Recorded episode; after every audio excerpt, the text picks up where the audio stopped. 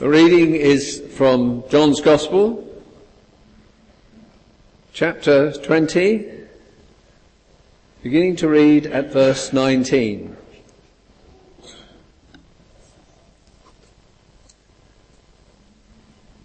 On the evening of that first day of the week, when the disciples were together with the doors locked for fear of the Jews, Jesus came and stood among them and said, "Peace be with you." After he said this, he showed them his hands and side. And the disciples were overjoyed when they saw the Lord. Again, Jesus said, "Peace be with you. As the Father has sent me, I am sending you." And with that, he breathed on them and said, "Receive the Holy Spirit.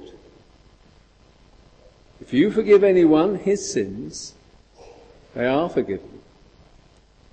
If you do not forgive them, they are not forgiven." Now, Thomas, called Didymus, one of the 12, was not with the disciples when Jesus came. So the other disciples told him, "We have seen the Lord." But he said to them, "Unless I see the nail marks in his hand, and put my finger where the nails were, and put my hand into his side, I will not believe it." A week later, his disciples were in the house again, and Thomas was with them. Though the doors were locked, Jesus came and stood amongst them and said, "Peace be with you." Then he said to Thomas, "Put your finger here. See my hands. Reach out your hands and put it into my side. Stop doubting and believe." Thomas said to him, "My Lord and my God." Then Jesus told him, "Because you have seen me, you have believed. Blessed are those who have not seen and yet have believed." Jesus did many other miraculous signs in the presence of his disciples, which are not recorded in this book. But these are written that you may believe that Jesus is the Christ, the Son of God, and that by believing you may have life in his name. This is the word of the Lord. Thanks be to God.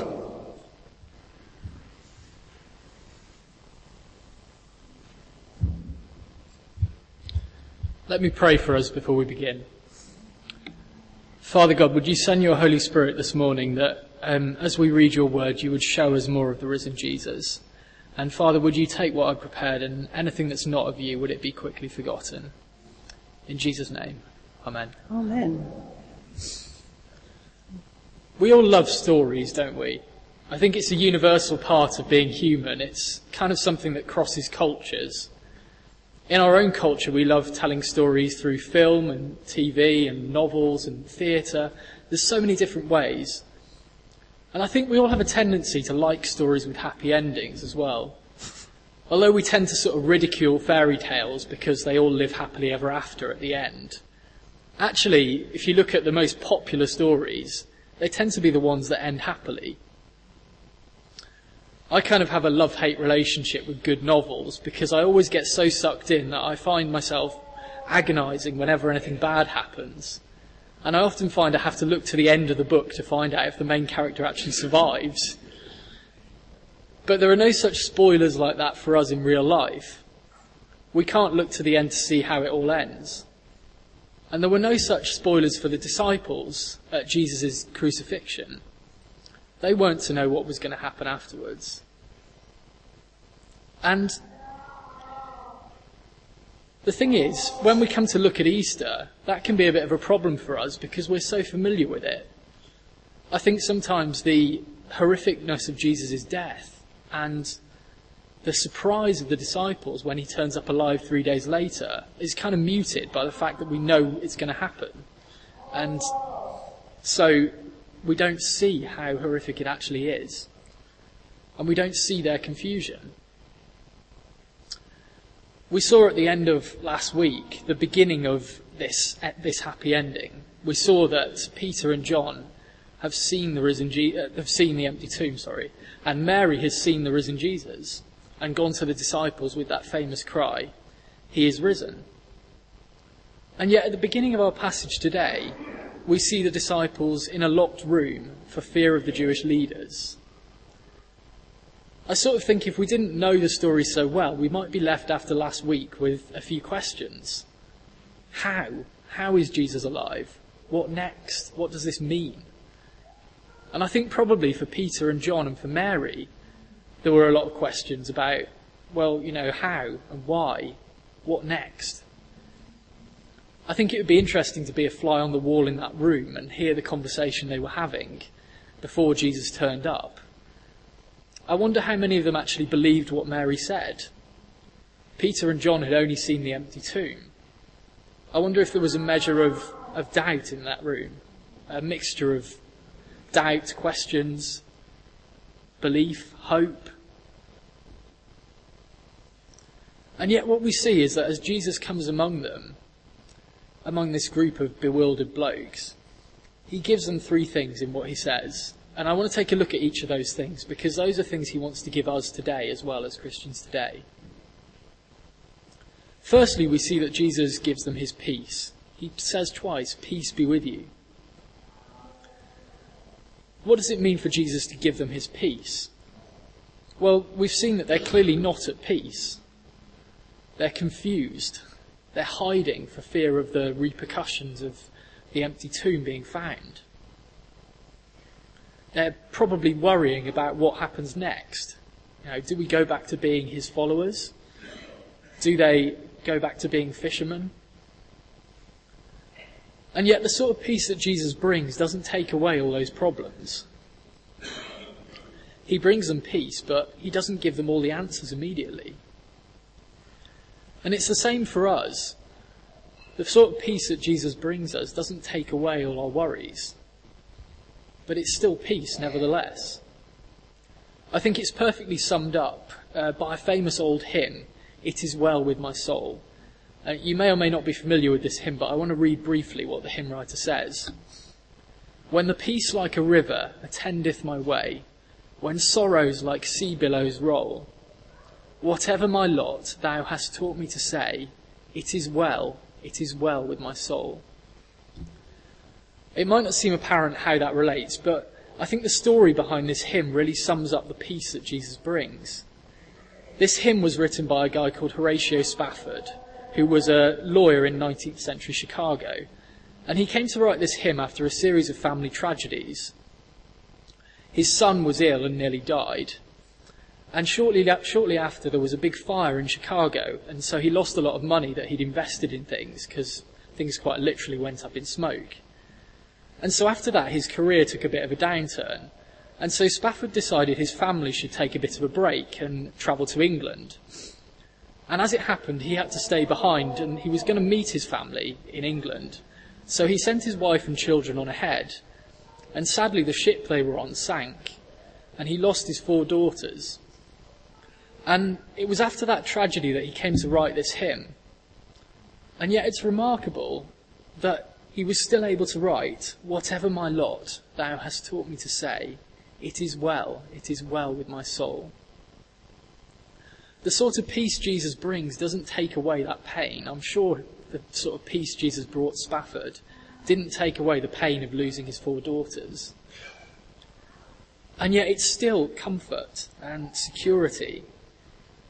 Paul calls it in Philippians a peace that surpasses all understanding. It's the sort of peace that means people will look on at us and see our situation and think, "Why are you so calm? Why are you at peace?" Because humanly speaking, we shouldn't be. And yet the peace Jesus brings in the midst of those circumstances gives us assurance and comfort and hope. Secondly, we see Jesus gives his disciples purpose. He says, just as the Father has sent me, I'm sending you. And the thing is, the God that we serve is a missional God. The Father sent his Son into the world to redeem his people. He sent Jesus to win for himself a bride, the church. And in the same way, Jesus sends his people out in the power of the Holy Spirit.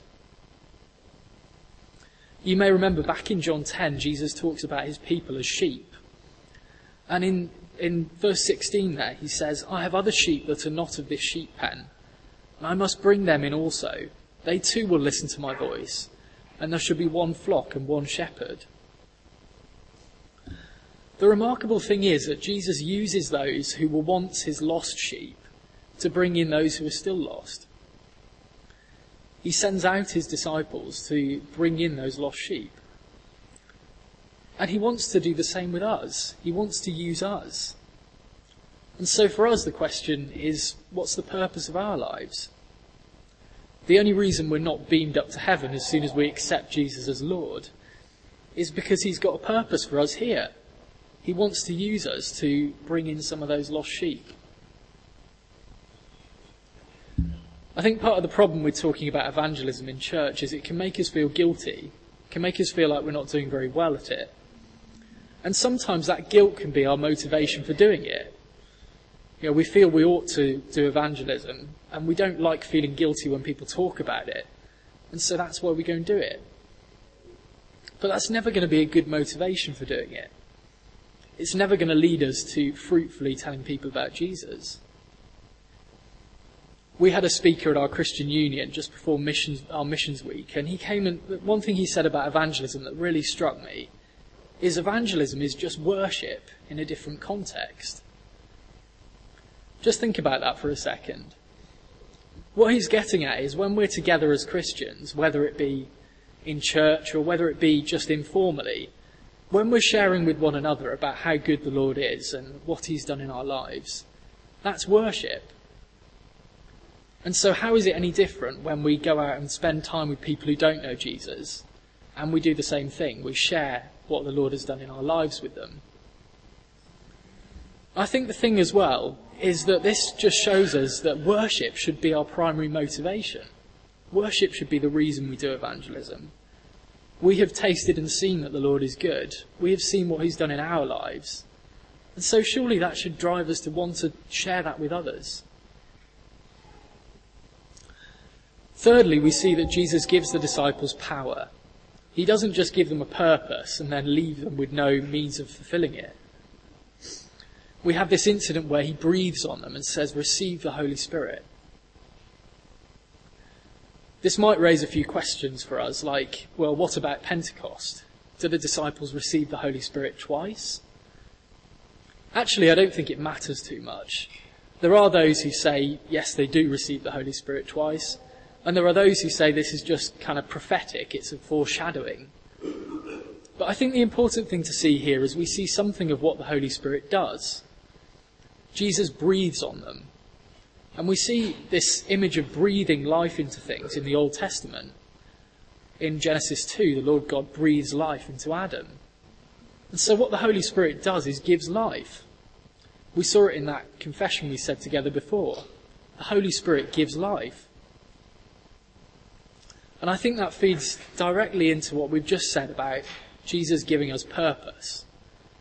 Because the other thing when people talk about evangelism is we can feel inadequate. I know through being involved in Christian Union at uni, I've felt inadequate a lot of times when it comes to my non-believing friends. Because I often think, you know, they're a million miles away from coming to know Jesus. And so sometimes we can think, well, what's the point? What's the point in talking to them when you know, they're so far off.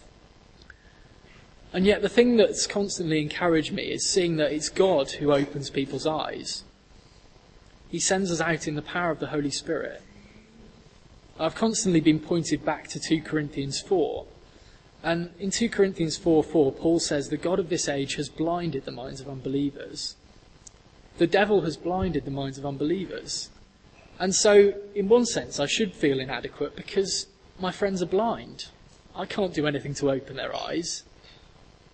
And yet there is comfort, because further on in verse 6, Paul says, For God, who said, "Let light shine out of darkness," made his light shine in our hearts to give us the light of the knowledge of God's glory displayed in the face of Christ. That is, it's the Holy Spirit who opens people's eyes, not us. And so we don't need to feel inadequate, because we go out in the power of the Holy Spirit. He goes out before us, and he does the work of drawing people to Jesus. Finally, we come to this last bit of the passage about doubting Thomas. And I think there's so much that could be said about this bit of the passage, but I just really want to focus on what Thomas actually says. Because Thomas's confession is big. We probably know that John's gospel is pretty explicit about who Jesus is. But even in the scheme of John's gospel, Thomas's confession, "My Lord and my God," is massive. I think sometimes when we look at Thomas, we can be a little bit scathing of him and think that his doubts were just over the top. The disciples, after all, had seen Jesus. But actually, I think we're more like Thomas than we think. We're surrounded by the same sort of scepticism all the time. It's kind of the air that we breathe. There's this whole attitude of you must see it to believe it. There seems to be this current craze with magicians, and I don't know if you've seen these TV shows about these great magicians that do big tricks, but I was watching one of these with my housemate a few months ago, and it was the first time I'd seen one of these things. And this guy did some amazing things, and I couldn't for the life of me work out how he did them. But we still assume when we see things like that, that there is a natural explanation for it, don't we? We still assume that when we see something we believe to be impossible, there is a reason behind it. And so in that respect, we are just like Thomas. The disciples said they had seen the risen Jesus. But Thomas said, well, you know, I've got to touch him before I believe.